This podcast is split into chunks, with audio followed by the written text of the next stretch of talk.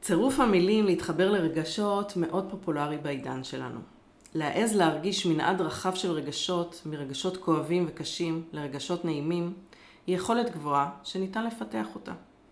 קל וחומר להרגיש בחופש לומר את מה שאנחנו מרגישים באופן מדויק ואותנטי ולחשוף את הדברים כלפי חוץ.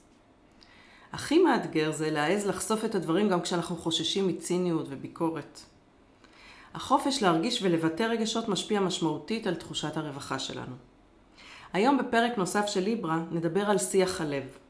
את המושג, את המושג שיח הלב טבע נתן מאיר, שהוא האורח שלי. ברוכים הבאים לפרק 14 של ליברה, הפודקאסט שעוסק באיזון בין קריירה תובענית לרווחה אישית.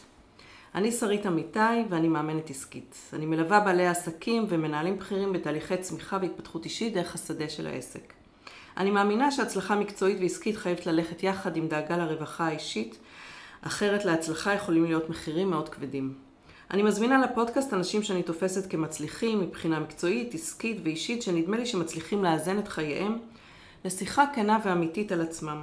המטרה שכולנו נוכל ללמוד מהם. איך הם עושים את זה, מה עובד להם, איפה הקשיים, ומה מאפשר להם להתמודד עם הקשיים. נתן מאיר, האורח שלי היום, הוא אחד האנשים האמיצים שאני מכירה. יש לו אומץ להרגיש בו זמנית כאב עצום יחד עם שמחה גדולה. יש לו אומץ לפחד, ויש לו גם אומץ לדבר את זה בקול רם. יש לו אומץ להיות שנוי במחלוקת, ויש לו בעיקר אומץ לדבר מהלב עם כל אדם באשר הוא. רבים שמעו על נתן מאיר בגלל האסון הגדול, הגדול שפקד אותו ואת משפחתו, כשאשתו דפנה מאיר, זיכרונה לברכה, נרצחה בפתח ביתם בעתניאל על ידי מחבל לנגד עיניהם של כמה מילדיהם. היום, אחרי שהוא שיקם ובנה את ביתו מחדש, הוא עוזר לאחרים להתמודד עם קשיים ומשברים באמצעות מפגשי שיח פרטיים וקבוצתיים, שבהם הוא מלמד את שיח הלב ונותן המון כוח והשראה למשתתפי השיח. מוזיקה ומתחילים.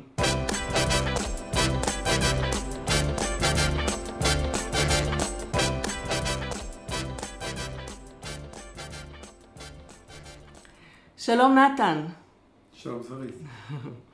אני מבקש לשאול לשלומך ומבקשת שתדגים תשובה בשפת הלב. אז אני... אז אני אגיד אל מול ההקדמה שלך, ש... שאמרת שהוא שיקם את ביתו. אז אני חושב שהדבר הנכון יותר זה להגיד זה שהוא משקם את ביתו. אוקיי. Okay. הבית שלנו כנראה יהיה אה, לנצח במצב הזה, של הולך ומשתקם. אה, לא מתוך מטרה להיות משוקם יום אחד, okay. אוקיי. כי לשם לא נגיע. אה, וזה שלומנו היום. אנחנו מתקדמים, אנחנו בתוך תהליך. עשינו צעדים מאוד גדולים וחשובים בעוד מעט חמש שנים האחרונות, מאז שדפנה נרצחה. חמש שנים כבר. עוד מעט זה חמש שנים. וכל כך הרבה עבר עלינו. ו... ועדיין אני אה, סוג, מרגיש כמו אה, קצת סוג של מנהל חשבונות, שיש לי יש, אה, כמה חשבונות בנק שאני מנהל במקביל, ובחלקם אני במינוס מטורף, ובחלקם אני בפלוס מטורף, וזה לא אותה, אותו סוג מטבע, אי אפשר לקזז בין החשבונות. אז בעולם הכאב והאבל אה, אנחנו נשארנו במינוס מאוד גדול, והוא נוכח והוא נמצא וזה חלק מההתמודדות. ובמקביל, אה, אה, החיים שאנחנו חיים בתוך הדבר הזה גם נמצאים חיים חדשים. אני ניסיתי מחדש, יש לי שתי בנות מדהימות ומתוקות. וכל הבית שלנו, שכולו, גם הילדים שהיו קודם, ילדי האומנה שלנו, אה, אה, כולם צומחים וכולם משמחים מאוד, וכולם ממלאים את הכל. אה, אני אענה בעוד נקודה אחת שהיא, שהיא מאוד מהותית מבחינתי. את המושג פוסט-טראומה כולנו מכירים. נכון. את המושג פוסט שמחה אף אחד לא משתמש בו כמעט. ואני משתדל לזכור. בשביל זה אתה פה, נתן, להזכיר לנו שיש גם פוסט שמחה. כאילו, כן, אז אני, אני, מש... אני בתשומת לב לזה, אני חושב שחלק גדול ממה שאנחנו צריכים זה תשומת לב פשוט למקום הזה. שכן יש לנו פוסט שמחה, זה לא שאין דבר כזה פוסט שמחה, יש דבר כזה, הוא רק ממלא את חיינו כל יום. וגם אתמול הבת הקטנה שלי, שהיא הייתה שנה שעבר, שבוע שעבר, היא הייתה בת שנה. מזל טוב. והיא, והקטנטונת החוצפנית הזאת מזדרזת מדי, ועלתה על בימבה, ופשוט הצליחה איכשהו, היא נורא גבוהה. והצליחה איכשהו לעלות על בימבה, ואיכשהו ישר התחילה להניע את עצמה קדימה ואחורה ואחורה וקדימה, ואמרנו, מה הולך פה? כאילו, איך זה כל כך מתקדם? והרגשתי שהדבר הזה פשוט נושא אותי כל היום כולו. Mm. ו- וגם פה אני, אני נרגש אה, אה, מאוד לספר על זה. אז אה, זה, זה הכל משמש ביחד, ו- וגם אתמול היה ראש חודש כסלו. אם זה בסדר בפוסטקאט להגיד את התאריך. בטח, אפילו רצוי. אז אתמול היה ראש חודש כסלו, וזה החודש שבו יש את היום הולדת של דפנה, ותמיד כשמתחיל החודש הזה, בשנים האחרונות, זה נורא צובט לי את הלב.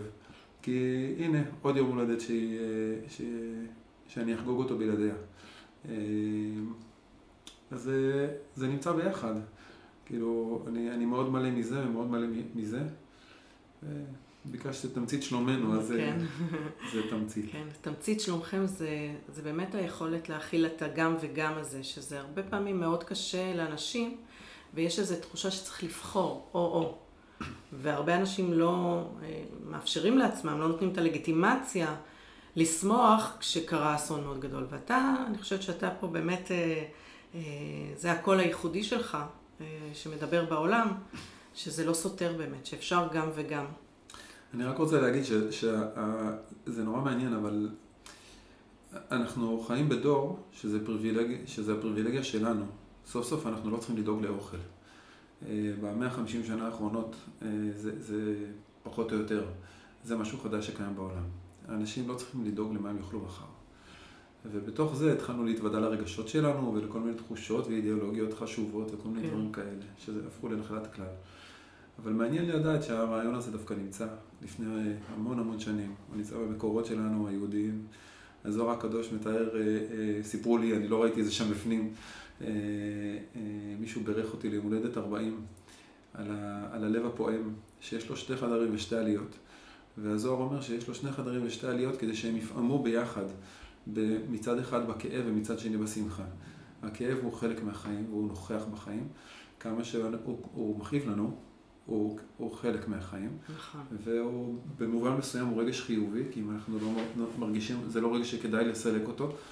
אה, כי אם אתה מסלק אותו, אתה מתעלם ממנו והוא יהפוך להיות עצבות ודיכאון, וזה השרשרת. אז הלב צריך לפעום בשניהם ביחד, בשמחה ובכאב. וזה, את הרעיון העתיק הזה אני מנסה לממש היום בחיים. יפה מאוד. הזכרת ככה על הדרך את המשפחה המיוחדת שלך. תגיד על זה כמה מילים שגם אה, ככה המאזינים שלנו יוכלו להכיר קצת. אה, אני יכול לדבר על כל אחד מהילדים. ועל אשתי, שכל אחד מהם מיוחד באופן אה, מדהים. מבחינה קצת חיצונית, יש לדפנה ולי, יש ארבעה ילדים, ארבעה ילדים ביולוגיים.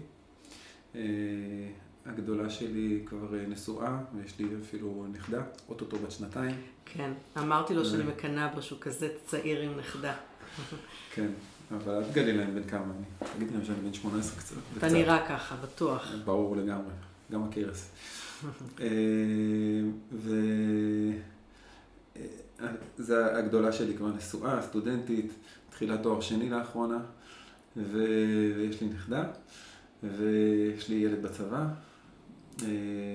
ויש לי בת שהיא לומדת במסגרת חקלאית בצפון, בכיתה י"א, ועוד בת שלומדת בירושלים בכיתה י'. אחרי זה יש לנו שני ילדי אומנה שדפנה ואני לקחנו. לפני אה, תשע וחצי שנים.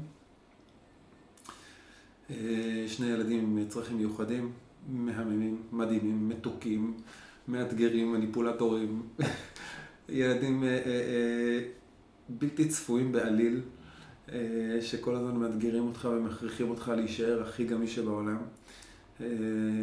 התיקונים שלנו לגמרי.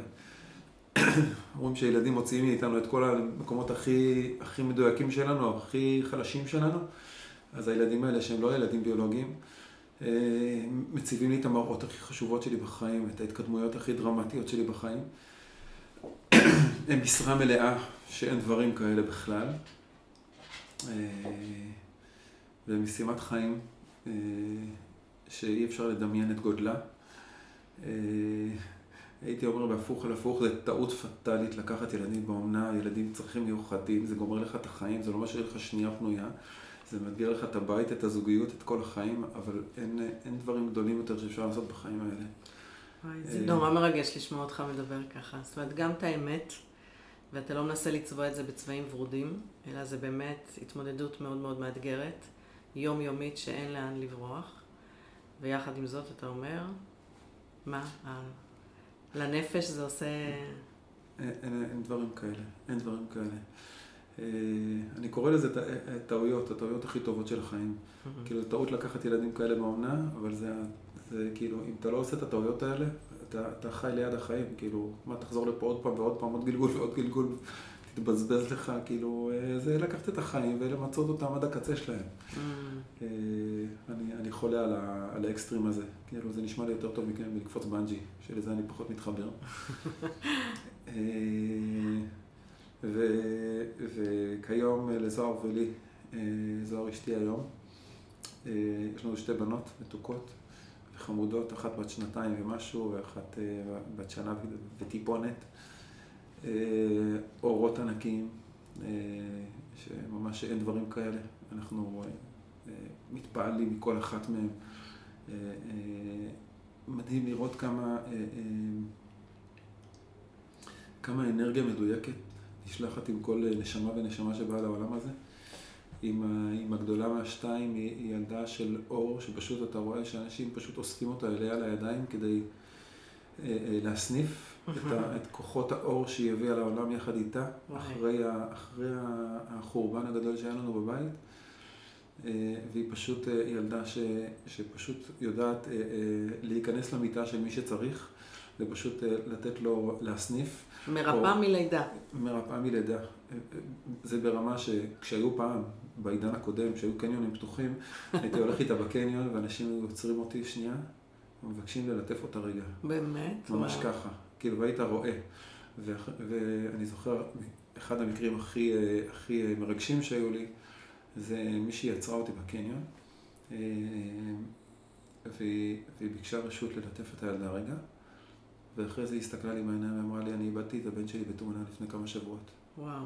והבת שלך מנחמת אותי. פשיעה. כאילו, out of the blue לגמרי. וואו. ואתה רואה שזה ממש, זה ממש היא. ו... והקטנטונת היא, אה, קראנו לה רעיה, בעין, אה, והתכוונו בעיקר לרעיה באלף. התכוונו גם וגם, כי בעינינו זה שם נורא יפה. באמת יפה. אבל אה, גם היא נולדה עם עיניים פתוחות. ישר הסתכלה על העולם, והיא כל הזמן מסתכלת, היא מראה לנו איזו תחושה של אני רואה רחוק. אני רואה היטב מה, מה נכון ומה לא נכון, ובאמת יש לה איזו תבונה בלתי מוסברת לגיל שלה. אה, והיא מתבוננת, היא ילדה מתבוננת. היא יכולה אה, לשבת או לעמוד ולהתבונן על המציאות. היא מחייכת מסבירת פנים, וכל רואיה מתפעלים מאוד מה, מהדבר הזה.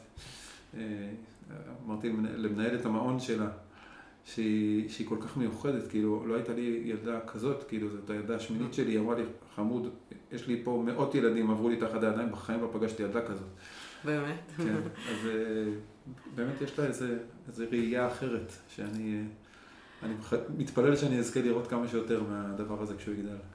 אני ככה מקשיבה לך, מתארת שמונת אה, ילדיך, איך כל אחד באמת, אה, אתה מתפעל ממנו, ואני חושבת איזה כיף זה להיות ילד להורים שכל הזמן בעומק הלב מתפעלים ממך ורואים את, ה, את הגדולה שלך ואת האור שלך. נשמע לי חוויית חיים אה, בסיסית מדהימה. זה זכות להיות הורה של ילדים כאלה. לגמרי, זה הדדי. יפה. אז יש לכם משפחה מיוחדת, ולאחרונה עברתם מעתניאל לירושלים. דיברנו נכון. על זה, שזה כן חלק מהשיקום. אמרת לי ככה לפני שהתחלנו את הפודקאסט, אתה רוצה להגיד על זה מילה? על המשמעות של המעבר? על ה... לא היה פשוט לקבל את ההחלטה לעזוב את עתניאל, נכון? אה, מצד אחד לא היה פשוט, מצד שני זה היה החלטה הכי ברורה שיש. אה, החלטה של... אה, שברגע שהבנתי את ה... איך המציאות נראית עכשיו, זה היה החלטה של רגע. שהייתה לי מאוד ברורה לאיפה נכון ללכת. דפנה נרצחה בתוך הבית.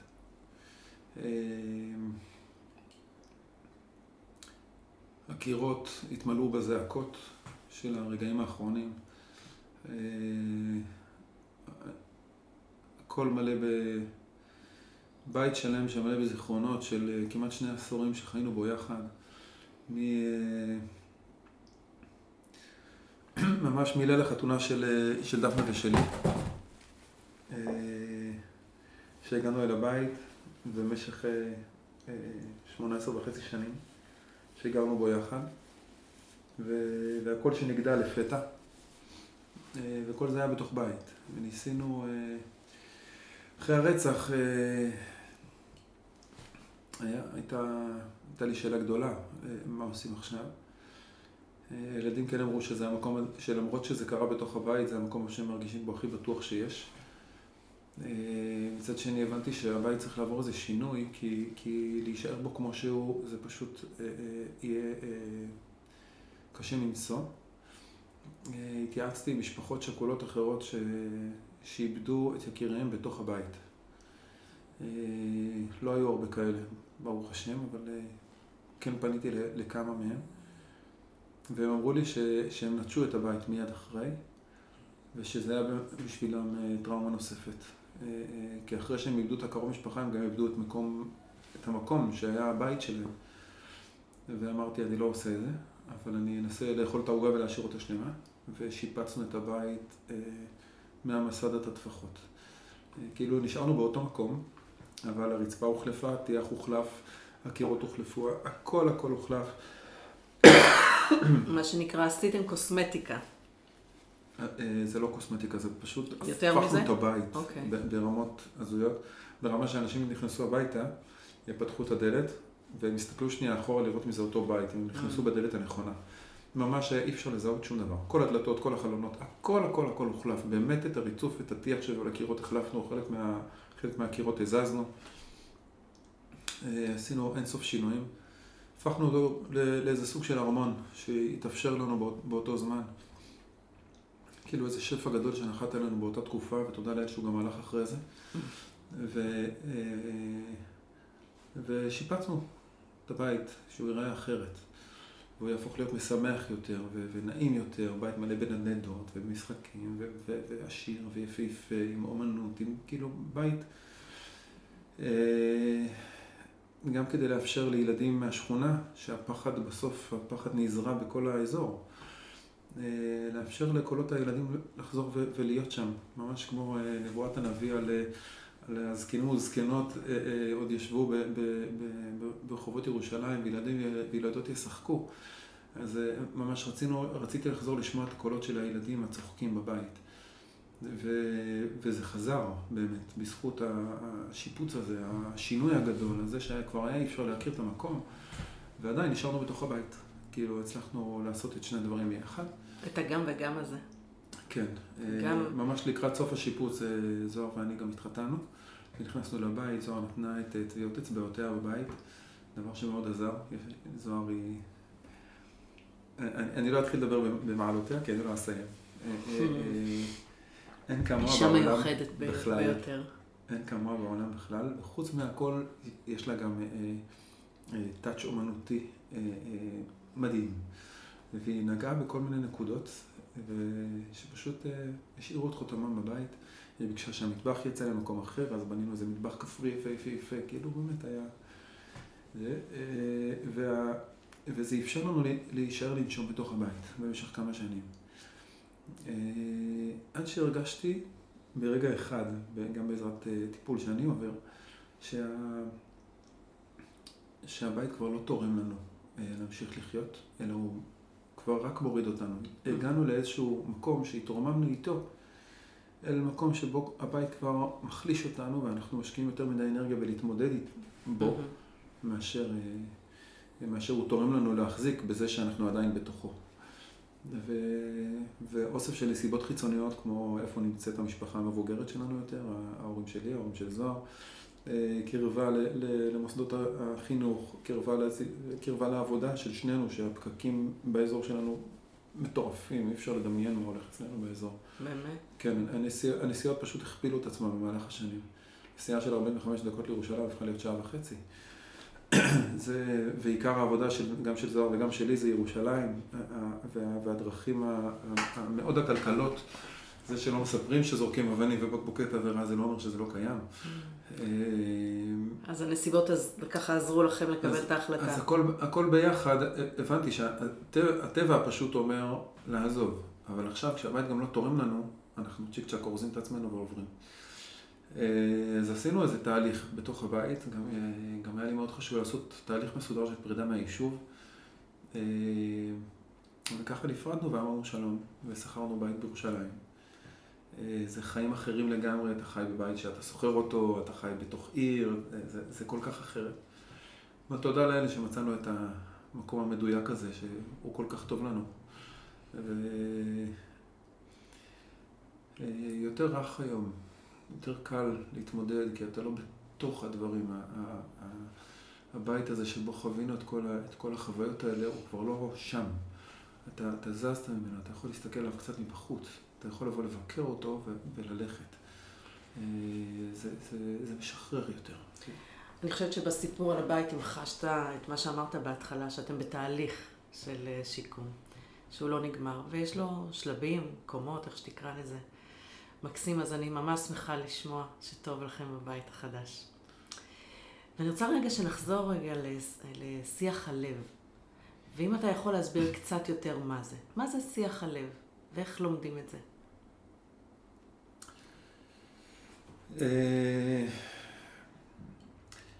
שיח הלב, אם הייתי אומר בהגדרה שלו, זה דבר שאי אפשר להגדיר אותו.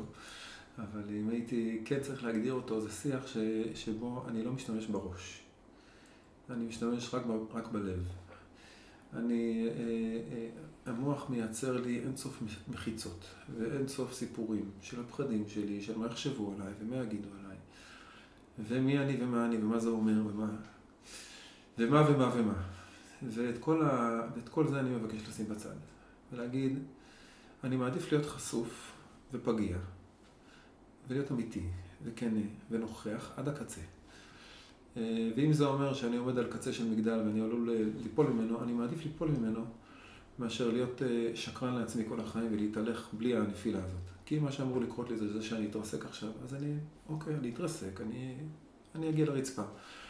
ואני אאסוף את השברים של עצמי ואני אמשיך עם זה. מה יקרה? אני אהיה בלי אגו? מעולה.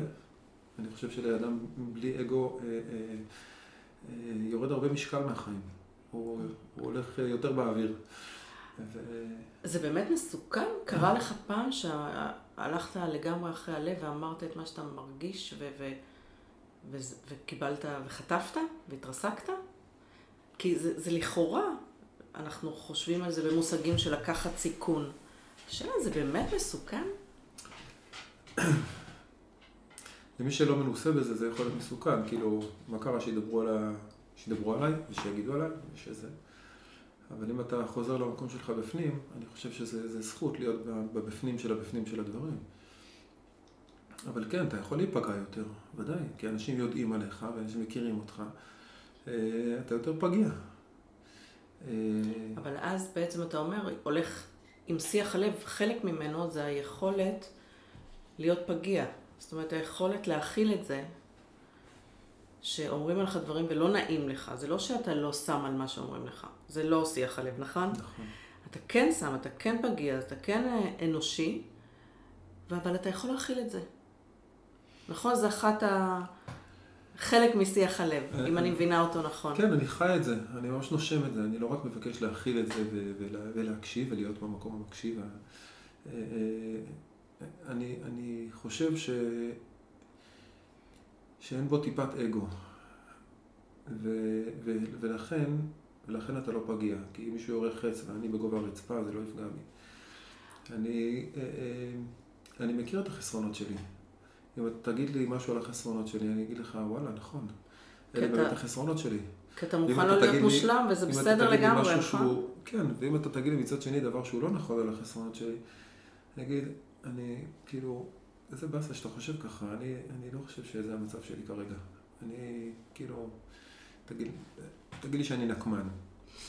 אוקיי, זה, זה מבט שלך עליי. אני, אני בעבודה האישית שלי, הפנימית שלי, בדקתי את עצמי הרבה, ואני לא, לא מוצא אצלי הרבה מיצר הנקמנות. אוקיי. ו- ו- ומישהו פעם אמר לי, אתה נקמן.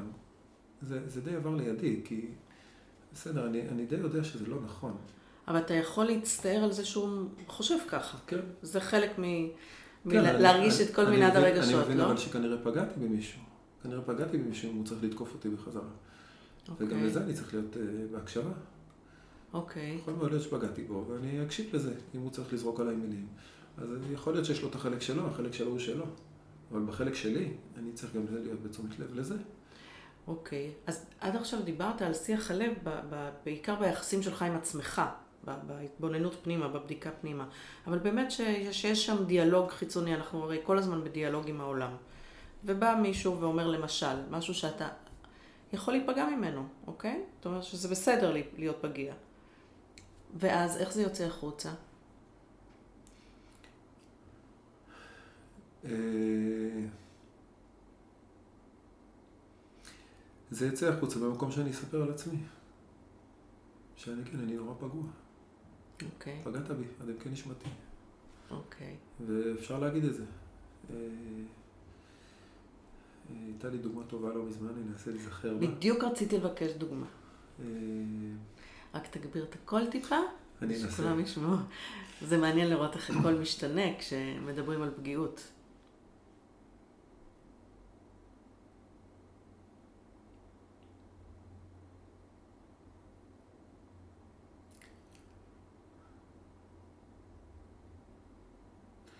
היה לי מישהו ש...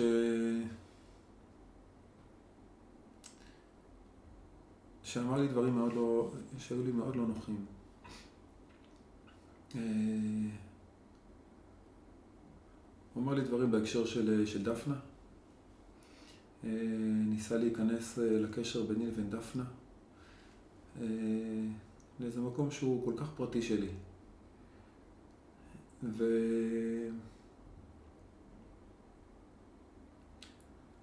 ואני הבהרתי, פגעת בי, עד עמקי נשמתי. והוא אמר, אה, כן, אני אמרתי מה שהיה לי על הלב ומה שהרגשתי באותו רגע, אמרתי לו, בסדר, אבל כמה שאתה אומר מה שיש לך על הלב, יש לך אחריות על הפה שלך. וכשאתה אומר לי דברים שבסוף אני נפגע מהם, גם אתה צריך לשים לב.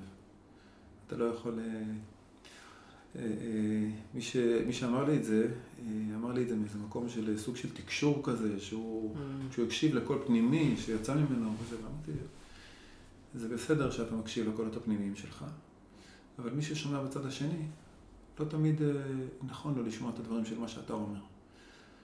ו, ולך יש אחריות כאדם, לא לפגוע. ואמרתי לו, גרמת לי צער, צער עמוק מאוד. אני בכיתי המון שעות אחרי, אחרי דברים ש, שאותו אדם אמר לי. והשיחה השיחה אחרי זה הייתה מצד אחד לא פשוטה.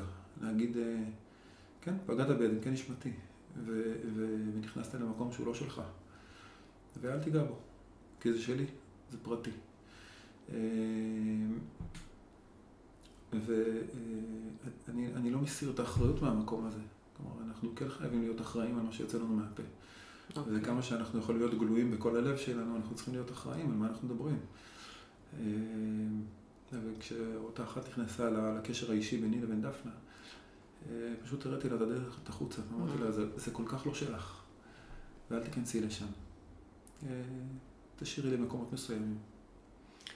יפה. אז בעצם, כשהתחלנו ככה, התחלת להגדיר את שיח הלב, אז אני יכולה ללמוד מזה שזה דו-כיווני. זאת אומרת, אנחנו גם, אה, אה, כדאי לנו, לא צריכים, אלא כדאי לנו ללמוד לבטא את מה שאנחנו מרגישים, אבל גם יש לנו אחריות, כשאנחנו מתקשרים עם אנשים, למה שהם ירגישו. אנחנו הרבה פעמים אומרות, אני הרבה פעמים שומעת מאנשים, אני לא אחראית למה שהוא מרגיש. אוקיי? אז אה, נעלבת, אתה בחרת להיעלב, יש כל מיני כאלה, אתה יודע. אה, ואני באמת חושבת, מסכימה איתך, ש... שצריך באמת מרחב מיוחד, בשביל שהדברים יצאו מהלב וייכנסו ללב, ושאפשר יהיה באמת להכיל אותם. ואתה יודע ליצור מרחב כזה, אתה מסכים איתי? אני משתדל, כן. יש לך דרך להסביר איך יוצרים מרחב כזה, שאתה יודע שכל מה שאתה מוציא מהפה הוא מתוך כוונה טובה ורצון להיטיב עם אנשים. ואז אנשים גם יכולים להכיל את זה ולקבל את זה ולהקשיב לך. הם לא צריכים להתגונן, הם לא צריכים לשים אה, אה, מחסומים. איך יוצרים מרחב כזה? אני לא יודע איך יוצרים אותו.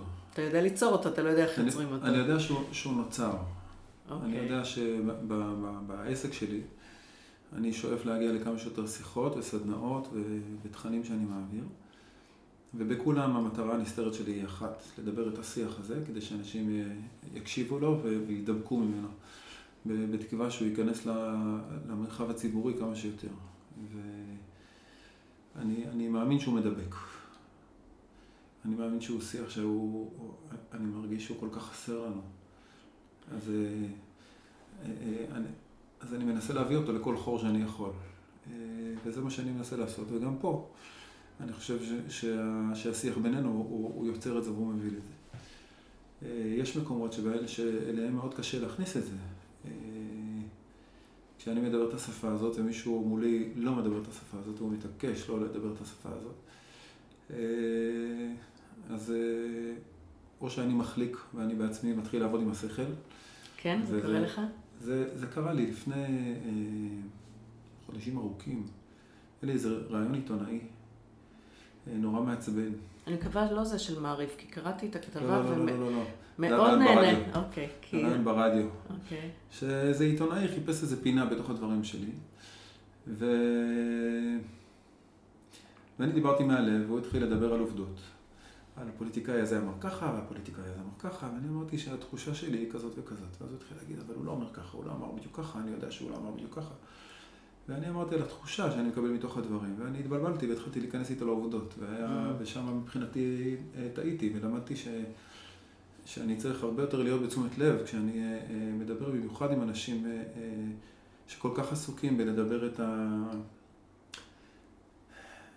סליחה שאני קורא לזה ככה, את הברברת.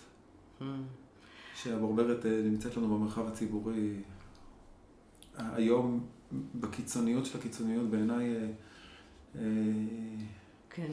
אני, אני, אני רואה את החורבן שיש לנו בתקופה, בתקופה הזאת. דבר על זה קצת, אני יודעת שזה ככה יקר ללבך וזה חלק ממה שמניע אותך לעשות באמת את מה שאתה עושה בעסק שלך. ראיתי אגב דרך, בפייסבוק, שאתה עושה את זה דרך כל מיני, אתה נכנס דרך כל מיני פתחים. יחסים של הורים עם מתבגרים בעידן הזה, ושל באמת שכול ו, וכאב, וגם אה, אה, גמילה מפורנוגרפיה. ככה יש כמה דלתות שדרכם, אתה אומר, בכל מקרה המכנה המשותף זה שיח הלב. כן. אוקיי, אז איך באמת אתה, שזאת השליחות שלך, רואה את המצב שלנו היום, את הפילוג הזה, את, ה, את השנאה הזאת, איך אתה עומד נוכח זה? איך אתה מרגיש נוכח זה? אה, אחד, אני מתוסכל.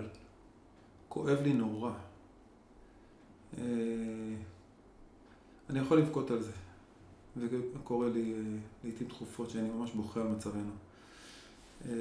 בעיניי זה שורש, ה... זה שורש העניין. חוסר היכולת לבוא ולהגיד את מה שבפנים שלי, ולא להיות עסוק בברברת. אה, כל כך פשוט לי להגיד שאם רק לרגע היו המנהיגים שלנו עוצרים ומדברים לרגע אחד את, ה, את השפה הזאת, אה, היינו רצים אליהם בחזרה. היינו אומרים תודה, תודה שאתם המנהיגים שלנו. אבל הם לא יודעים, הם לא למדו את זה. אגב, אחד הדברים שאני מניחה שמתסכלים אותך, זה שלא מלמדים את זה בשום מקום. אתה מלמד, אבל בשום מסגרת פורמלית לא מלמדים. מיומנויות תקשורת בסיסיות של לבטא רגשות, נכון? זה חלק ממיומנויות תקשורת. ואם אתה צריך לבחור איזשהו מנהיג ואתה רוצה לעזור לו, לתת לו את המילים, לבטא את מה שאתה מניח או מנחש שהוא, שהוא היה רוצה להגיד והוא לא יודע, אתה יכול להדגים לנו? זה נורא קל. הייתי מבקש ממנו להגיד לי, אה, לדבר גם על החולשות שלו. נגיד ביבי, איך אתה מרגיש עכשיו נוכח זה ש... יש מולך שלושה כתבי אישום, איך אתה מרגיש? לא מה אתה... איך אתה נלחם על חפותך, אלא איך אתה מרגיש למשל? הייתי, הייתי שמח אה, אם הוא היה מדבר בגוף ראשון אה, על, על זה שהוא נורא פגוע. אני חושב, כאילו, ממה שאני מסתכל מבחוץ. אני מאוד רואה בו אדם. ואני חושב שהוא פגוע עד עמקי נשמתו, ממה שאולי מצטייר בעיניו ככפיות טובה של מערכת ש... שאפשר להתווכח על זה אם זה נכון או לא, אבל מהמקום שלו. מערכת שמבשלת לו אה, אה, תיקים ו... ויוצאת נגדו ודנה אותו באמות מידה שלא דנו אף אחד אחר. בעוד שהוא אה, דורש טובתה של המדינה כל ימיו. אבל אבל מבחינת הדרך שאיך הייתי רוצה לשמוע אותו, הייתי רוצה לפני זה, אה, לשמוע אותו מדבר על כמה דברים אחרים. כמו, אה, אני חושב שגם הוא מודע לזה, שקשה לו לגדל אנשים אה, לצידו. ו... וזה גם חיסרון. בין אם זה חיסרון ב... ב... ביכולת לתת אמון, בין אם זה חיסרון ב... ב... בחוסר יכולת למצוא את האנשים הנכונים שאפשר לתת בהם אמון. אבל נמצא פה חיסרון כלשהו, אנושי, פשוט. אני לא חושב שזה רע להגיד על בן אדם שיש לו חיסרון כלשהו. והייתי נורא רוצה שהוא יגיד, אני מתקשה בזה. יש לי פה נקודה שאני יודע שאני יותר חלש בה. יהיה לי הרבה יותר קל לקבל את המנהיגות שלו, כשהוא יגיד לי, אני מודע לזה. Mm-hmm. אני מודע לזה. ואולי גם, אולי גם אה, איזו אמירה של, אני לא רק מודע לזה, אני גם מבקש עזרה ממישהו בעניין הזה. אה, אה, אני, הלב שלי התפוצץ מתקווה כשהממשלה הזאת הוקמה, הממשלה של נתניהו וגנץ. אה, התמלא בתקווה שהם, שהם יוכלו להשלים אחד את החסרונות של השני. אה, כי אני חושב שיש כמה מקומות שהם מאוד משלימים אחד את השני, שהם יכולים להשלים אחד את השני. והם לא יכולים להשלים אחד את השני כל זמן שכל, שכל אחד מהם אומר איפה, איפה אני. במקום איפה אני מבקש לתת לך מקום, איפה, איפה אני צריך אותך. אתה יכול לתת לי את מה שאין לי, ולשניהם קל למנות. אה, אה, אה, לכל אחד מהם חמש תכונות שיש לשני שממש יכולות לעזור לראשון, ו... והלוואי והם היו מוכנים להגיד לנו את זה. אני חושב שהיינו רצים אחריהם. אני חושב ש... שכולנו היינו מוכנים להצביע להם שוב ושוב, אם הם רק היו אומרים לנו, קשה לנו, ומורכב לנו,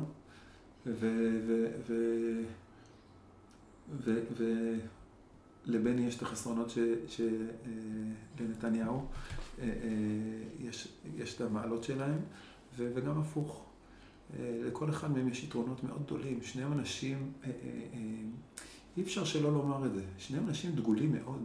שניהם אנשים שהובילו אותנו ב... ב הם מעוררי השראה בכל מה שהם עשו בחיים. אה, כמה, כמה שאפשר להעביר עליהם ביקורת, לשניהם יש אין ספור זכויות בארץ הזאת שאנחנו חיים בה. אי אפשר לתאר את הארץ הזאת בלי, בלי שני האנשים הדגולים האלה. וכל כך הייתי מבקש מהם, אתם כל כך דגולים, תראו לנו גם כמה חורים. כן. תהיו כל כך אנושיים. תהיו אנושיים, בדיוק. וזה... וואו. תהיו שם לרגע אחד. וכשתהיו שמה, וכשרצים עוד כל מיני אה, אנשים שאומרים, כן, גם אני יכול וגם אני יכול, ואז כל אחד מהם אומר, תראו כמה אני יודע. אני אומר, אוף, אפשר אחד שלא יודע. אחד שיגיד, אני לא באמת יודע מה עושים עם משברים, אבל אני מנסה ללמוד. הרי מה הקורונה הזאת מלמדת אותנו יותר מהכל? לגמרי. מה שלא תעשו, הרי דיברנו בלי סוף על זה שאנחנו יודעים שהיא מדבקת במשטחים. אה, כן. לא, אבל בעצם לא. ואז דיברנו על סוג התסמינים, ואז אמרנו לא, זה לא התסמינים האלה, זה תסמינים אחרים. ואה, חייבים, זה, זה מחזיק 17 יום, לא, זה 14. אה, בעצם 10 ימים זה מספיק לגמרי בטוח. כאילו אנחנו, הקורונה הזאת מלמדת אותנו בעיקר זה שחמודים, לא אין לכם מושג. כן. והלוואי ואני אלמד את מידת הענווה הזאת שהקורונה הזאת מביאה לפתחנו, היא, היא כאילו דופקת על השולחן ואומרת, חמודים, אני מבקשת שתגידו בפה מלא. אין לנו מושג. אנחנו לומדים. זהו. אנחנו עושים תו יכולתנו ללמוד. כן. ויפה. כן, זה בהחלט אחת, ה... אני חושבת, אחד השיעורים שהקורונה הנחיתה עלינו. שיעור גדול בענווה. מרגש להקשיב לך, באמת, ו... וזה מרגש לראות ככה איך אתה מישיר מבט. אתה יודע, הרבה אנשים לא יכולים לדבר, וככה עולות לשנינו דמעות פה. ולהרגיש אם זה נוח. וזה... זה... מרגש לראות. הנה, אני הצלחתי. הבעיה כשבוכים, שאי אפשר לדבר. אז, אז גם... הפוך, הפוך, שרית, הפוך. לא, הנה, ראית, לא, ניסיתי לא- לדבר לא... בעודי בוכה, ולא יצאו המילים. נכון, אבל זה היתרון. סוף סוף נשתוק קצת. אוקיי, אז באמת צריך לשתוק. ש... אני מציע לך את הפודקאסט הבא, תעשי פודקאסט של שתיקה. לא יודע כמה מאזינים יהיו. כן. אבל... אה, מאתגר אותי, כן. אז תגיד, מאיפה למדת את שפת הלב? מאיפה? מאיפה זה התחיל? מאיפה, מאיפה, איך תבית את המושג הזה? אין לי מושג.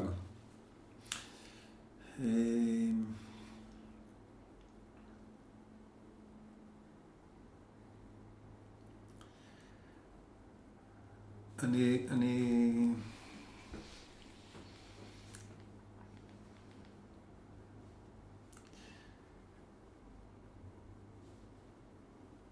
הרבה שנים שבעתי מתסכול מאוד גדול מזה שכשהחברים שלי אה, אה, למדו לימודים אקדמיים והצליחו בלימודים הישיבתיים והצליחו בכל מיני דברים, אני הרגשתי שאני נשאר מאוד מאחור. אה, עבדתי בעבודות והחלפתי עבודות במגוון מאוד רחב ומאוד מעניין של דברים, אבל באמת סוג העבודות שלי באמת לא היה קשור אחד לשני, מתחום הבנייה לתחום הביטחון ולתחום הניהול, כאילו, קפצתי מדבר לדבר. אה, דבר אחד, אה, אה, כן, אני יודע שעבדתי עליו מגיל מאוד מאוד צעיר, וזה במישור האמוני, זה עולם התפילות שלי, שהוא מרחב שבו אני מרגיש שאני עמל בו המון שנים. עמל? כן, ממש עמל בו, הרבה שנים. תסביר למה אתה מתכוון. מחפש את הדרכים, מחפש את הנתיב, מחפש... אה, אה, אה, כאדם מאמין, ואני לא מכיר, אני לא מכיר מציאות אחרת, ככה גדלתי. אה, העמידה בפני השם ריתקה אותי, ומגיל אה, כיתה ט', י', אה, שם, ואולי אפילו לפני, אה, אה, לא הרגשתי שאני עומד מול קיר. הרגשתי שאני עומד מול מציאות כלשהי, מול... המילה, המילה מציאות היא קטנה מדי, המילה נוכחות היא קטנה מדי, אבל ש, ש, שזה לא ריק, זה לא חלל ריק. הרגשתי שקיים משוב לדברים שאני, שאני אומר. ועם השנים למדתי להיות יותר בקשב אה, אל המקום שבו אני נושא את דבריי, עושה תפילתי, אם זה תפילת הלב, השקטה ללא המילים, ואם זה תפילה שהיא במעשים, ואם זה תפילה שהיא ממש במילים. אה, אה, הרבה פחות התפילה שבסידור, אבל גם היא נמצאת. וזה היה מבחינתי עבודה מרכזית מאוד, של משהו שכל החיים ניסיתי לשכלל אותו וללמוד אותו ולהקשיב אותו. ו... ואני חי את זה מאוד בנוכחות, שמבחינתי זה נוכח. אה, מבחינתי, אה, כאילו, אה, גם בחדר הזה כרגע יש מלאות שלמה של, של המציאות האלוקית שאני עומד מולה. ו, ואני משתדל בדבריי, כמה שאני מצליח, ככל שאני מצליח להיות מכוון בתוך הלב, שהמילים שלי יהיו כאין תפילה. ש, שגם כשאני מדבר איתך, כאילו אנחנו מקליטים פודקאסט, אבל גם זה בעיניי סוג של תפילה, אה, אה, סוג של עבודה בפני, אה, בפני אלוקים. ו, ו, ומתוך זה נוצרת עבודה של, של הלב. בעצם, ו... אם אני מבינה אותך נכון, אז תפילה היא סוג של כלי שמאפשר לנו ככה להתחבר למה שיש לנו בלב, התפילה שאתה מדבר עליה, לא התפילה של הסידור, אולי גם. אני, אני לא מבינה בתפילות של סידור מודה, אני כן חושבת, מתיימרת לפחות, להרגיש שאני מבינה בתפילה מהלב, שזה, mm-hmm. שאני בהחלט רואה בזה כלי. אז אני אה, רואה בזה אה, במקביל, כלי ותכלית. כלומר, יש פה גם תכלית. כאילו, אה, יש אמירה יפהפייה של חז"ל, שאומרת, הלוואי יתפלל אדם כל היום כולו.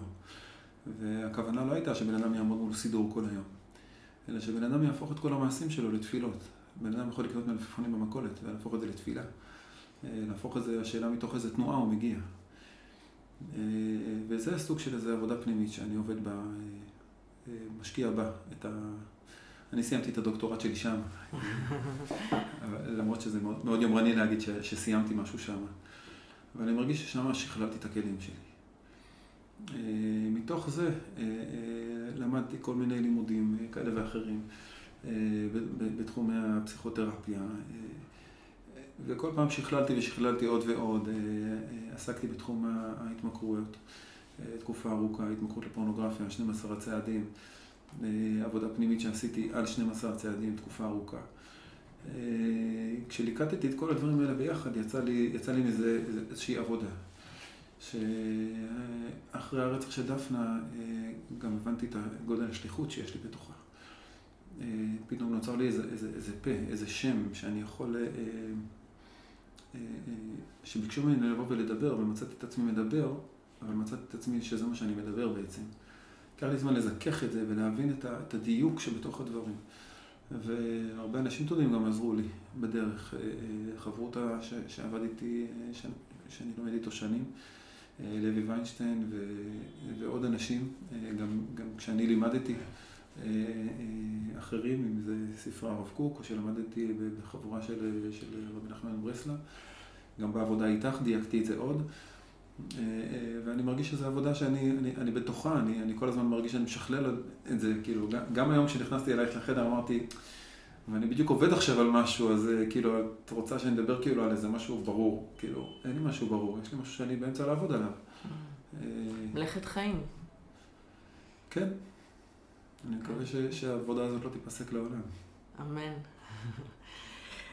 יפה, תגיד לי, גם לפני האסון אתה, אתה דיברת בשפת הלב, זאת אומרת, יכולת לבטא רגשות. אני מניחה שהאסון הוא חלק ממה שעוד יותר פרט שם. אני מנסה לדמות את זה לאיזה דימוי שאפשר יהיה לראות, אבל כמו איזה מחסומים בלב, או הגנות שכולנו באופן אנושי שמים עלינו.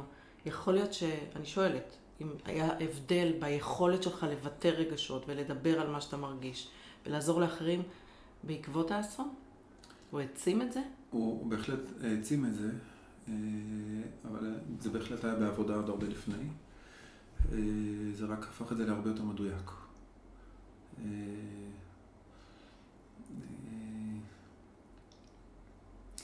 מאוד שלא בטובתנו.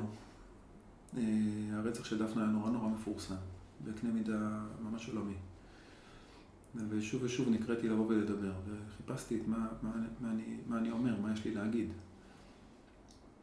זה מדהים. קודם קראו לך לדבר, אחרי זה חיפשת מה יש לך להגיד. רוב האנשים אצלם זה הפוך, יש להם מה להגיד ומחפשים מי מוכן להקשיב להם. כן, נכון, אבל כאילו באתי ודיברתי ולא ידעתי ש, שזה בעצם מה שאני עושה. היה לי, במבט לאחור אני מבין מה התרחש שם, אבל הזמינו אותי לאיזו קהילה יהודית בארצות הברית. והאנגלית שלי רצוצה לגמרי, וזה לא דבר שכדאי שאני אשמיע אותו. ו... והזמינו אותי לדבר בליל שבת באיזה קהילה יהודית, וכמובן שהם לא מבינים, רובם הגדול של, של השומעים לא היו דוברי עברית. אה, ואני ניסיתי לדבר חצי באנגלית, חצי בעברית, והיה שם אה, הרב ניסה, אה, הרב היה בתפקיד המתרגם.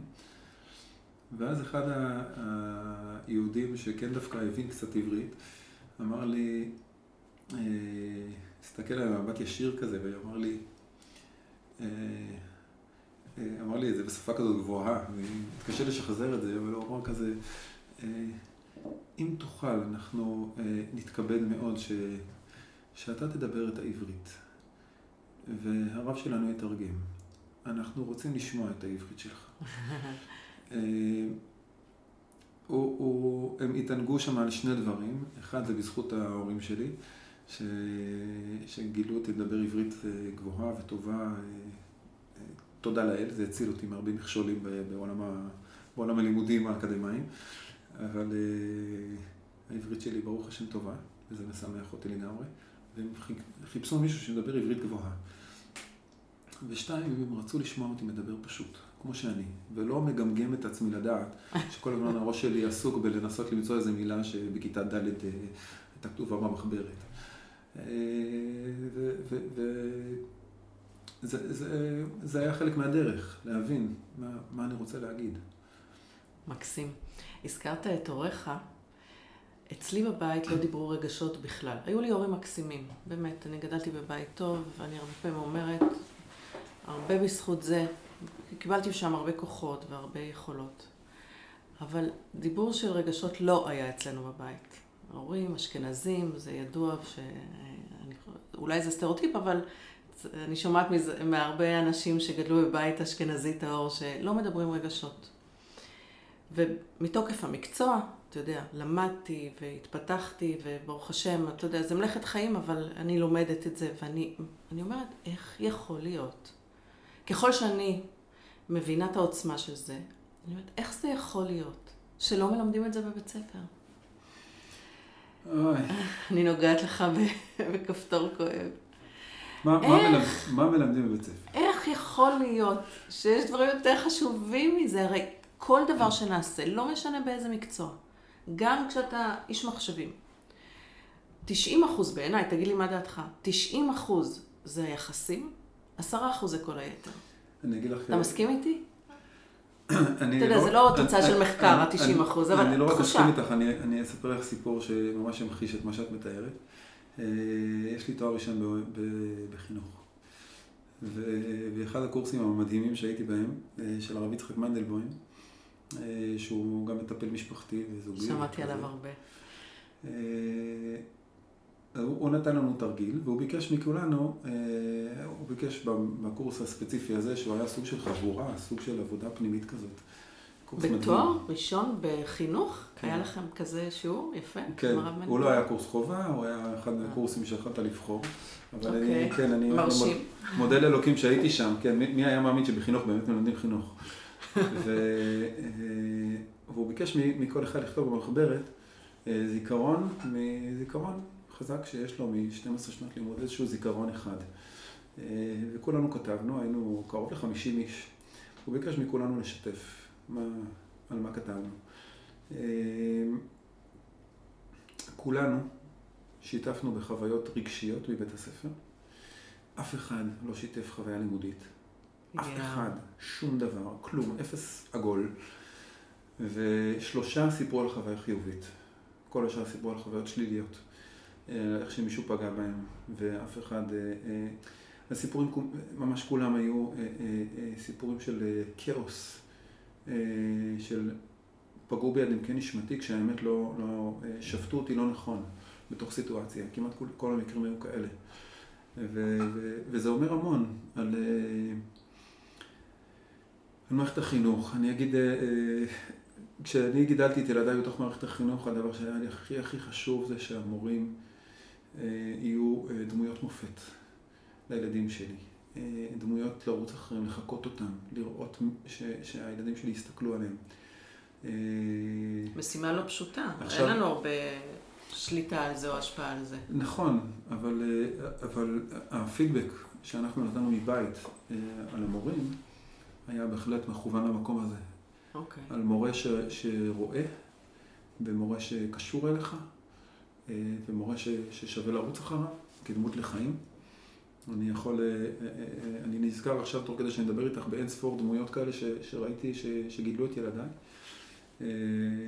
ממש עכשיו כשהגענו לירושלים, בתוך תקופת הקורונה המאוד מאתגרת הזאת, יש לי ילדה בכיתה י' שהתחילה, בצ... שעברה מבית ספר בבאר שבע לבית ספר, לתיכון בירושלים, בתוך תקופת, בתוך תקופה שלומדים רק בזום, ומיישוב ששם יש חברה ויש קהילה הכי אדוקה בעולם. והילדים שלי, ברוך השם, היו ממש במרכז של, ה, של הדברים. היא עברה, ניתקנו אותה חברתית, וזה מאוד לא פשוט, ולקחת ילדה עם כל הסיפורים שיש לנו גם ככה. אה, והמחנכת שמעה שהיא מגיעה אליה לכיתה, והיא התקשרה אליה פשוט ישירות, באופן הכי בלתי אמצעי, ואמרה לה, אני מתה להכיר אותך, אנחנו ניפגש בגן סאקר באיזה יום. ולקחה אותה לאיזה שעה וחצי, שעתיים, המורה דאגה להביא את האייס קפה, למפגש, להביא קצת שוקולד למפגש, ישבה איתה על הדשא איזה שעה וחצי, שעתיים, כדי פשוט להכיר אותה, לראות מי היא.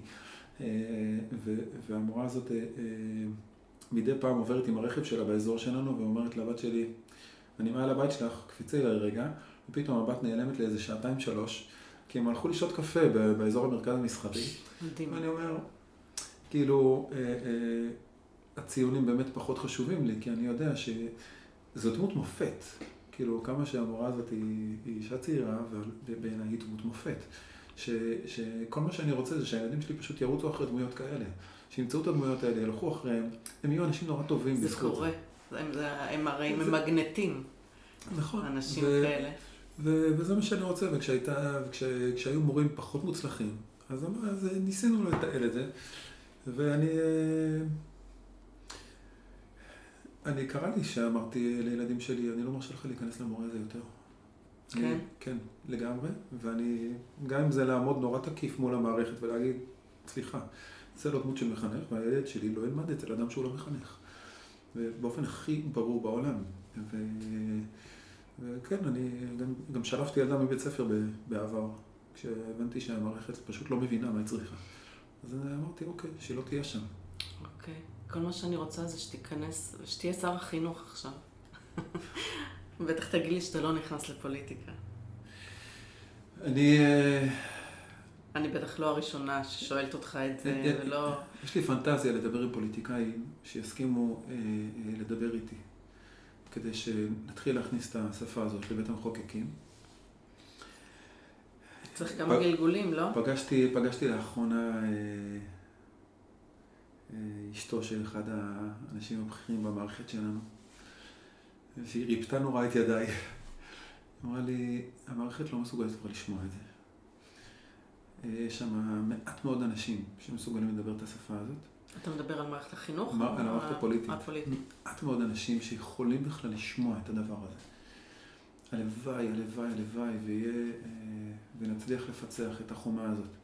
צריך להתפלל על זה, נתן. זה רק אה, סייעתא דשמיא, אין... אה, אני לגמרי מתפלל על זה, ומבקש את זה, ו... אוקיי. אני משוכנע ששם המפתח. אני בליבי משוכנע שזה המפתח. ושזאת המהפכה שהולכת להיות לנו. אני לא חושב שתקום לנו ממשלה, כי מאסנו בדעת.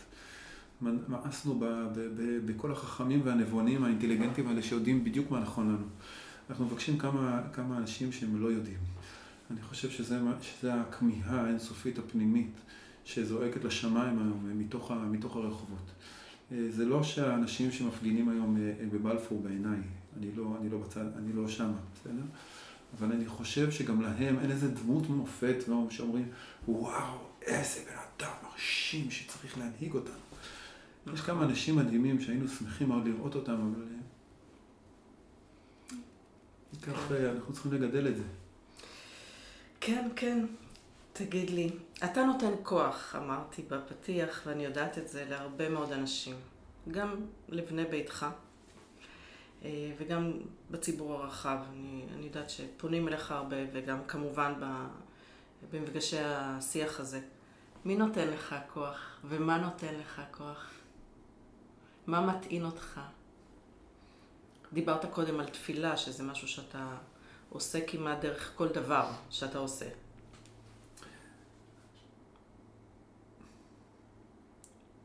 יותר מכולם זוהר. שהיא... אה, שהיא הנס הכי גדול שיכול לקרות לבן אדם. אה, אה, היא יודעת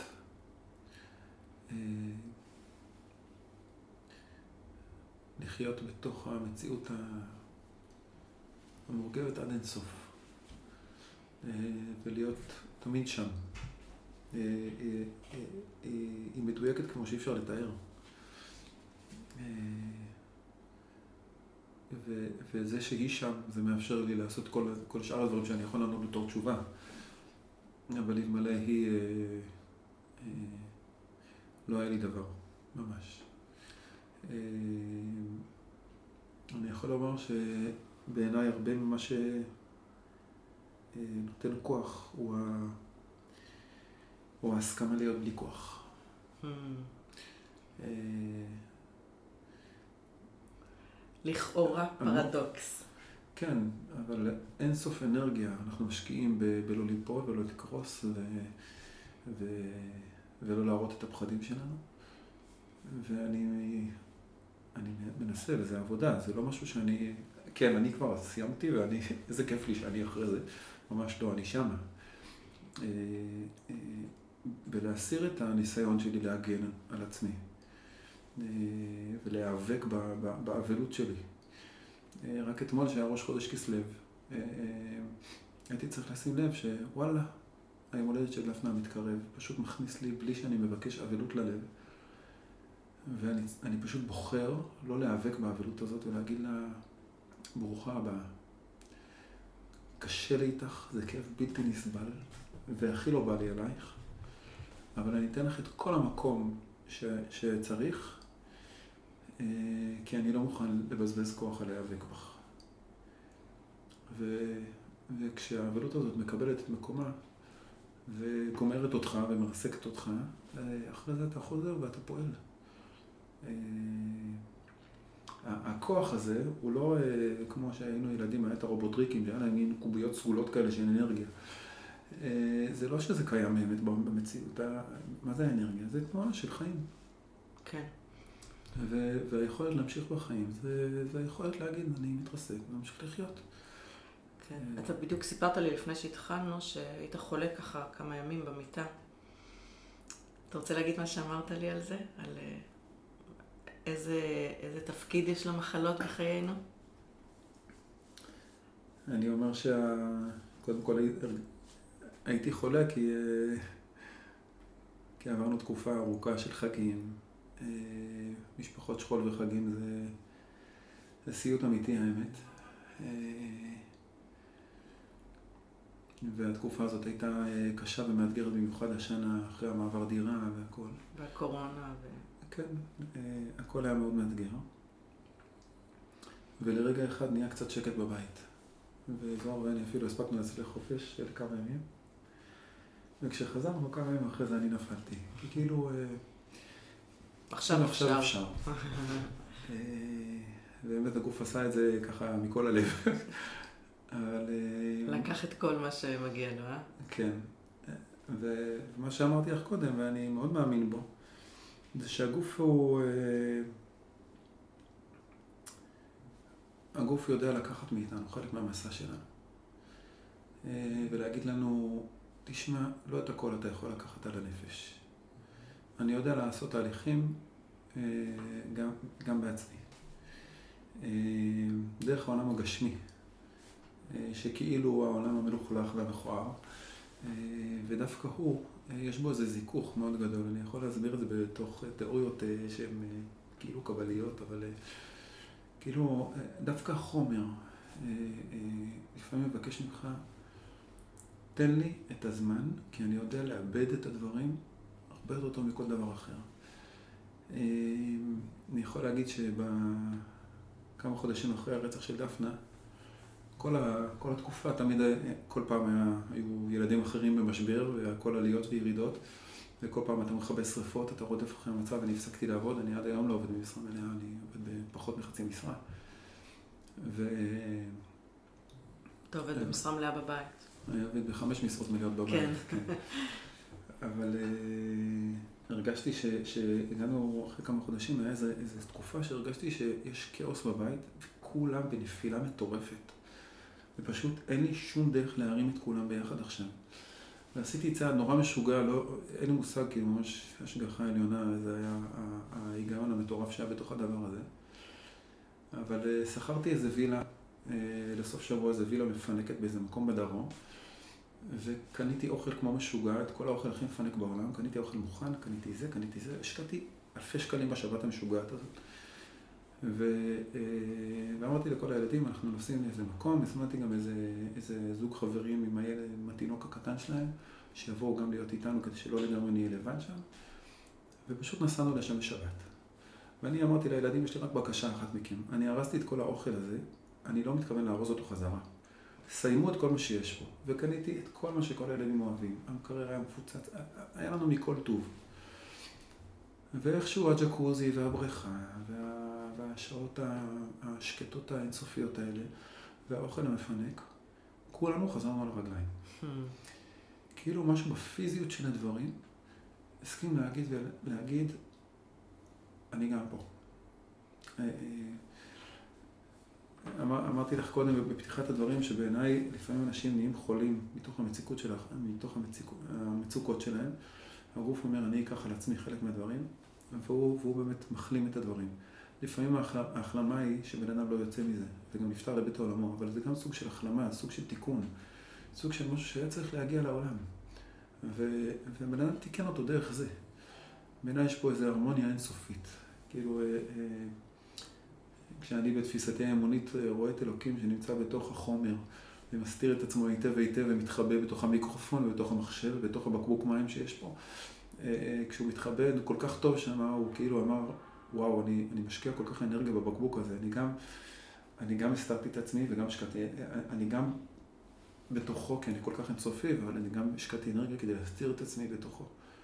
אבל דווקא זה, כשאני מצליח לראות את זה, זה אומר שאני מצליח להנכיח את, ה, את היכולת הגבוהה הזאת. וכשאני יכול לנשום את זה, אז אני נותן לזרימה הזאת להתקיים, אני, אני מפצח את החידה שבתוך המציאות. ומאוד נוח שהגוף, אה, אוקיי, הגוף צריך לכאוב עכשיו, אז הוא כואב. ונשארתי עם כמה שאריות מהמחלה הזאת, ואני אומר, בסדר, תודה רבה שהם פה. כאילו, אה, עד, ש, עד שהם יסיימו תפקידם, זה, זה כנראה חוסך לי הרבה דברים במקומות אחרים. מדהים. תפיסה, עצם התפיסה, יש בה ריפוי מאוד גדול. להניח לזה, לתת, לעשות העבודה, ולא להיאבק בזה. תגיד, אפרופו להיאבק בזה, ואפרופו מה שהפודקאסט הזה אה, מנסה לעשות, איזושהי עבודה שקשורה בניהול אנרגיה, אוקיי? והזכרנו את זה. אה, הסתרה זה חלק גדול ממה שגוזל מאיתנו אנרגיה, שלוקח לנו, ש... נכון? והעיסוק שלך בלעזור לאנשים אה, להיגמל או לחיות בשלום, אתה תגדיר מה זה. עם פורנוגרפיה יש בעצם לשחרר אותה מההסתרה, נכון? חלק מזה. מהבושה, מההסתרה, שזה... תגיד על זה כמה מילים, כי גם פה יש לך תפיסה מאוד מיוחדת. אה, אני רוצה לשחרר אותם מהבושה והאשמה. אה, זה, זה יכול נורא לבלבל, לא מההסתרה. אוקיי, אתה צודק. כי אה, זה לא שאני רוצה שהם ילכו עם, עם חולצה, כן, אני הייתי מכור לפורנוגרפיה, או אני צופה בפורנוגרפיה, להפך. יש מקום מאוד מכבד בזה, שאתה נותן לבן אדם לחיות את החיים האינטימיים שלו.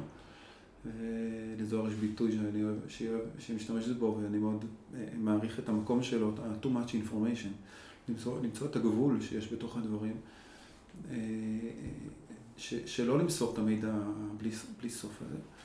אה, ו... אז אני כן נותן מקום להסתרה, שבן אדם שומר על הפרטיות שלו, אבל אני, אני חושב שבן אדם צריך להפסיק עם הבושה. ועם האשמה הגדולה. אה, חלק גדול מהבעיה זה הבושה והאשמה. אה, אני לא אומר שזה, שיש מה להתגאות במי שצופה בפורנוגרפיה, אני, אני מגדולי האנשים שלא מאמינים בזה בכלל, אני חושב שזה מקום אה, מאוד מקולקל, דווקא בגלל המרחק הכל כך גדול שלו מהלב שלנו, מהפרטיות שלו. אין שום נקודת מגע בין, בין פורנוגרפיה לבין קשר של לב בין איש ואישה, או קשר של לב בין, בין אנשים. אה, זה בדיוק מה שלא נמצא שם בכלל, ולכן זה בדיוק הפך העולמות שאני, שאני אה, שואף אליהם. אה, אבל בן אדם שהגיע למקום חלש שלו, הוא צריך להביט על זה ולהגיד, נכון, הייתי שם. או אני שם.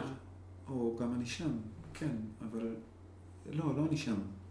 נכון, נכון, אני לפעמים שם. אוקיי. לפעמים הגעתי לשם. אה, וגם אם אני אה, אולי לא מצליח להאמין בעצמי שמחר אני שוב אהיה שם, אבל זה לא אומר מי אני. אני, אני יכול להיות מישהו אחר, ו, ולפעמים קורים לי דברים גם שלא ברצוני. אני פגשתי עד היום למעלה מאלף מכורים לפורנוגרפיה. זה לא בטובתם, הם לא רוצים בזה. בדיוק כמו שאלכוהוליסט כבר היה ממש שמח להיפטר מהאלכוהול בחייו. וזה לא אומר עליהם שהם אנשים רעים. זה אומר שקורה לך משהו שהוא, שהוא נגד טובתך. וגם אני הרבה פעמים עושה מעשים נורא לא מוצלחים, בסדר? אני, יצא לי לצעוק על אחד מהילדים שלי ממש בימים האחרונים, צעקות שהן ממש לא במקום, האשמתי אותו במשהו שלא היה לו, לא היה שום, שום, לא היה שום מקום לעשות את זה. לא היה שום מקום מצידי לעשות את זה. אה, זה היה מיותר לגמרי. וזה אומר שגם אני שוגה וגם אני טועה וגם אני נופל ואני כאן. ואני לומד מזה ואני מצטער על זה. אני, אני, אני יכול בנקודה מסוימת טיפה לרגע אחד להכות על חטא ולהגיד טעיתי, שגיתי ואני רוצה לתקן. אבל זה המקום, ש... זה המקום שראוי לזה. טעיתי, okay. אוקיי. שגיתי, אני רוצה לתקן, אני רוצה לצאת משם. ו... ובמקום הזה אין לי להתבייש. כאילו, כן, הייתי שם. כאילו, וגם אני שגיתי, גם בנושאים האלה שגיתי, ואני מצטער על זה מאוד. ואני מבקש ללכת הלאה. זה לא אומר שזה אני. אה, אה, אז, אז ממילא אין פה מקום לא לאשמה וגם לא לבושה. כי הבושה היא, היא, אם היא תוצאה של אגו, היא פסולה. אוקיי, okay, אני, אז אותם אנשים בעצם שאתה עוזר להם בתהליך הגמילה, אתה בעצם עוזר להם לעשות את ההפרדה הזאת בין מי שהם כבני אדם, על מכלול איכויותיהם ותכונותיהם, ומגבלותיהם או חולשותיהם. וברגע שהם מסכימים לקבל את זה כסוג של חולשה, עם פלוס הרצון לצאת מזה, אתה אומר, הם יכולים לעשות איזושהי כן. עבודה. כן, יש פה, יש פה אוסף של נקודות לעבודה. אוקיי. Okay. 12 צעדים בהחלט נוגעים בחלק מהנקודות האלה, ואני בהחלט קונה אותם בשיטה שלי, זה הסדנאות שלי ממש עוסקות בזה. אה, אחת הנקודות הבסיסיות יותר שם זה הנושא של השליטה, השחרור משליטה, שזה אחד הדברים שאנחנו בעולם המערבי הכי פריקים שלו, של לשלוט בדברים, להצליח להחזיק אותם נורא חזק, ופה אני אומר אה, דווקא שחרר, כאילו, אה, כן, אתה לא שואל בזה. כמו להיות חולה במיטה כשאתה ממש לא מתכנן ויש לך עומס מטורף, ואתה רואה רשימת משימות אינסופית. אני יכול להגיד שעלה אישית אה, זה, זה הדבר היחיד שעובד, וכאילו, זה, זה מה שאלוקים נתן לי, יש לי רשימת משימות אינסופית, שאין סיכוי להתמודד מולה, ולרוב כשאני מסתכל עליה, כל מה שאני עושה זה כלום, כי אני פשוט לא יודע להתמודד מולה, והיכולת היחידה שלי להתמודד איתה נכון, זה פשוט לנשום ולהגיד, אין לי שום יכולת להתמודד עם כל הדבר הזה, ואני לא מבקש להתמודד עם הדבר הזה. אני מבקש לת... אה, אה, פשוט לנשום, להגיד, נכון, אין לי את היכולת, אני עכשיו אעשה מה שאני יכול, וזה הכל. ואתמול, ממש אתמול בבית אמרתי לזוהר שאני מתוסכל, לא מספיק לעשות את זה, לא מספיק לעשות את זה, ואני עדיין חלש ולא מרגיש טוב, כאילו. אני בתוך כל הדברים, ואוף, כאילו, אני, אני לא מספיק. ו, ו, ועצרתי, והלכתי והתבודדתי על זה קצת, והתנשמתי את, ה, את הדבר הזה. ו... ובסוף היום אמרתי לה, אה, ואגב עשיתי את זה, ועשיתי את זה, ואמרתי, רגע, בעצם עשיתי גם את זה וגם את זה וגם את זה וגם את זה. עשיתי המון דברים היום, איזה כיף שעשיתי את כל הדברים האלה. ואת כל הדברים האלה עשיתי דווקא בגלל שלא שלטתי, דווקא בגלל שאמרתי, אני מניח לדברים. ואני, ואיכשהו, זה, זה דווקא מסתדר יותר.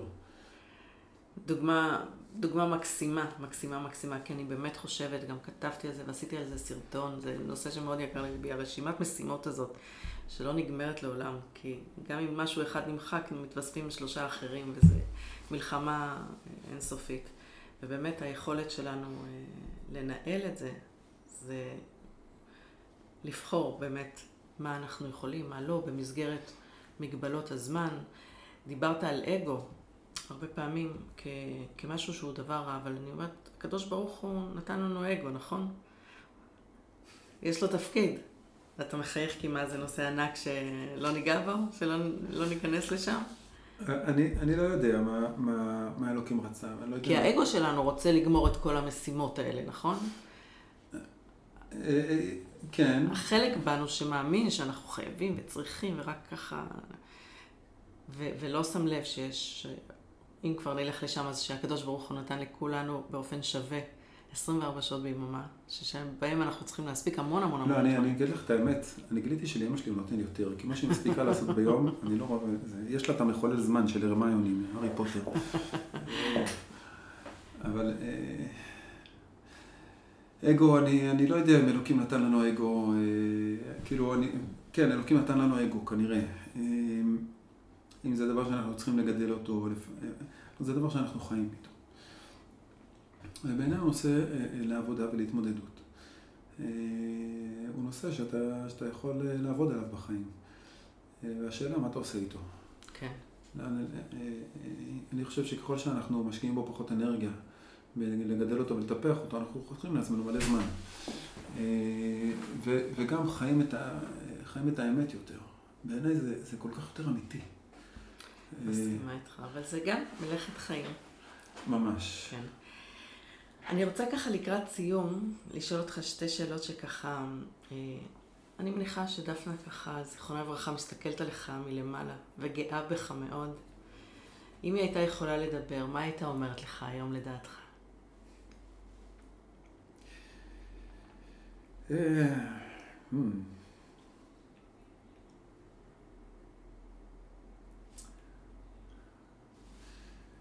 קודם כל, דפנה לא מסתכלת עליהם מלמעלה.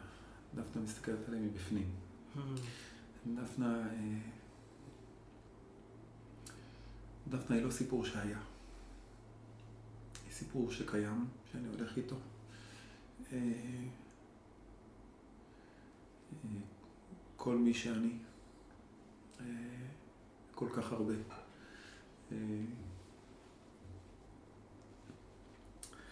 בזכות היום ועוד יום ועוד יום שהיה לנו. ו...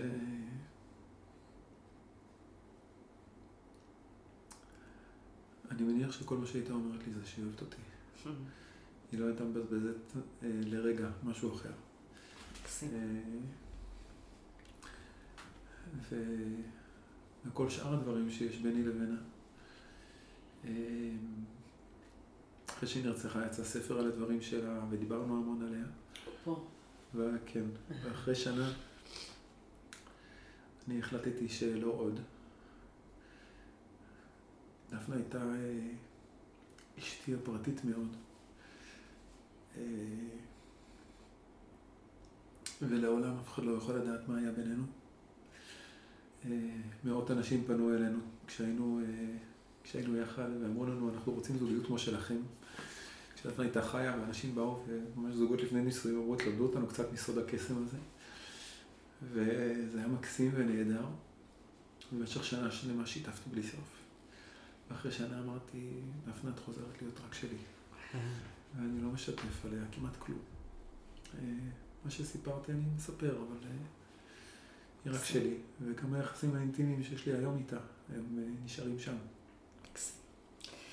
יש משהו שהיית רוצה לשאול אותה היום?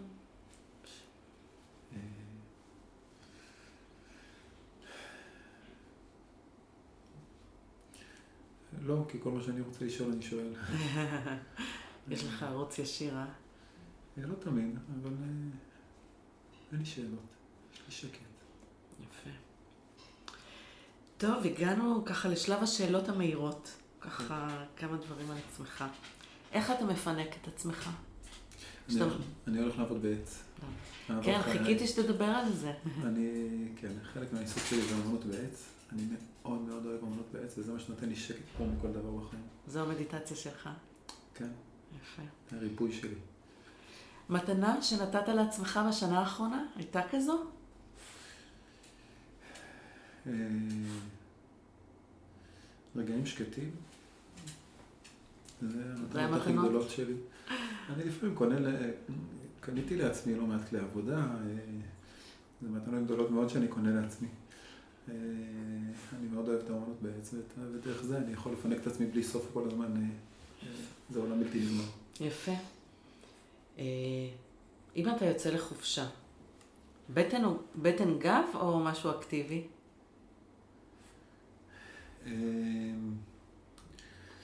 התבודדות. התבודדות? כן. בטבע? יש איזו דמות משמעותית, דיברת בעצם, אבל ככה שהשפיע עליך, שהדבר הראשון שעולה לך? הדבר הראשון שעולה לי, הדמות שמשפיעה עליי. אז אה, יש בחיים, בחיים האלה עצמם, יש את, אה, את זוהר, את דפנה, ויש את הילדים שלי, ויש כל כך הרבה אנשים. אה, דמות מההיסטוריה, אברהם אבינו, בעיניי הוא, הוא הדמות המופלאה בהיסטוריה האנושית. אה, בעיניי הוא יותר מכולם. אה, שוב, אני יודע שאפשר להגיד על זה ועל זה ועל זה. אני, אני מתפעל לגמרי מה, מהאיש הדגול הזה, ש, שהיה ושאנחנו זוכים ללכת על אותה אדמה. אה, אבי האומה שלנו, ש... אה, הנפש שהיו אצלו, האברהמיות הזאת, היא דבר שהעולם שלנו כל כך זקוק לו. היכולת להביט תמיד למעלה, היכולת לחיות את, את הקצוות. בין אברהם אבינו האדם שידע לחיות קצוות מטורפים. אה, בשנייה אני אגיד ש, שאברהם אבינו הולך לשחוט את בנו, בדרך לעקדת יצחק. ויש שם משפט מקסים שהוא אומר לנערים שהלכו איתו, הוא אומר להם, שבו לכם פה עם החמור, ואני והנער נלכה ונשתחווה ונשוב אליכם. הוא אומר ונשובה בלשון רבים. בעיניי הוא, לא, הוא לא מתכוון לשקר. הוא מתכוון, אנחנו נשוב שנינו. אני מסוגל להחזיק מאכלת ביד כדי לשחוט את הבן שלי, ואני מסוגל באמת ובתמים להאמין באלוהים חיים, שהוא לא רוצה את המוות של הבן שלי, והוא יחזיר אותנו ביחד. איך זה מסתדר? זה שאלות, שאלות שאלוהים יודע לפתור, אני לא יודע לפתור אותן, והוא, והוא מצליח להחזיק את הקצוות האלה, ורק ככה היה אפשר לייסד עולם שלם שהוא אה, כמעט כולנו צאצאיו. בהחלט מעורר השראה, וכל כך חסר בימינו מנהיג כזה. איפה אפשר לעקוב אחריך? איך אפשר להירשם למפגשי שיח הלב? איך אפשר להגיע אליך למפגשים פרטיים? יש לי עמוד בפייסבוק, שאפשר אה, לעקוב אחריו, אפשר להסתכל, לראות מה, מה שאני מפרסם שם. בקרוב גם יהיה ממש ממש, אני מקווה שתוך שבוע, שבועיים, יהיה שם גם קישור לאתר אינטרנט חדש. גם לעוד איזה דף ש, שנעלה. קל למצוא אותי גם בטלפון ובכל דרך. אני, אני שמח לבוא לכל מקום שמזמינים אותי. עוד דרכך, כן. אני אשמח. נתן, היה לי לעונג. תמיד כיף לי לשוחח איתך, אה, והיום ככה לא הרגשתי איך הזמן עובר, והתרגשתי איתך. ואני בטוחה שיש מלא אנשים שיקשיבו לנו ויקבלו הרבה כוח והשראה. תודה רבה. תודה רבה לך. תודה.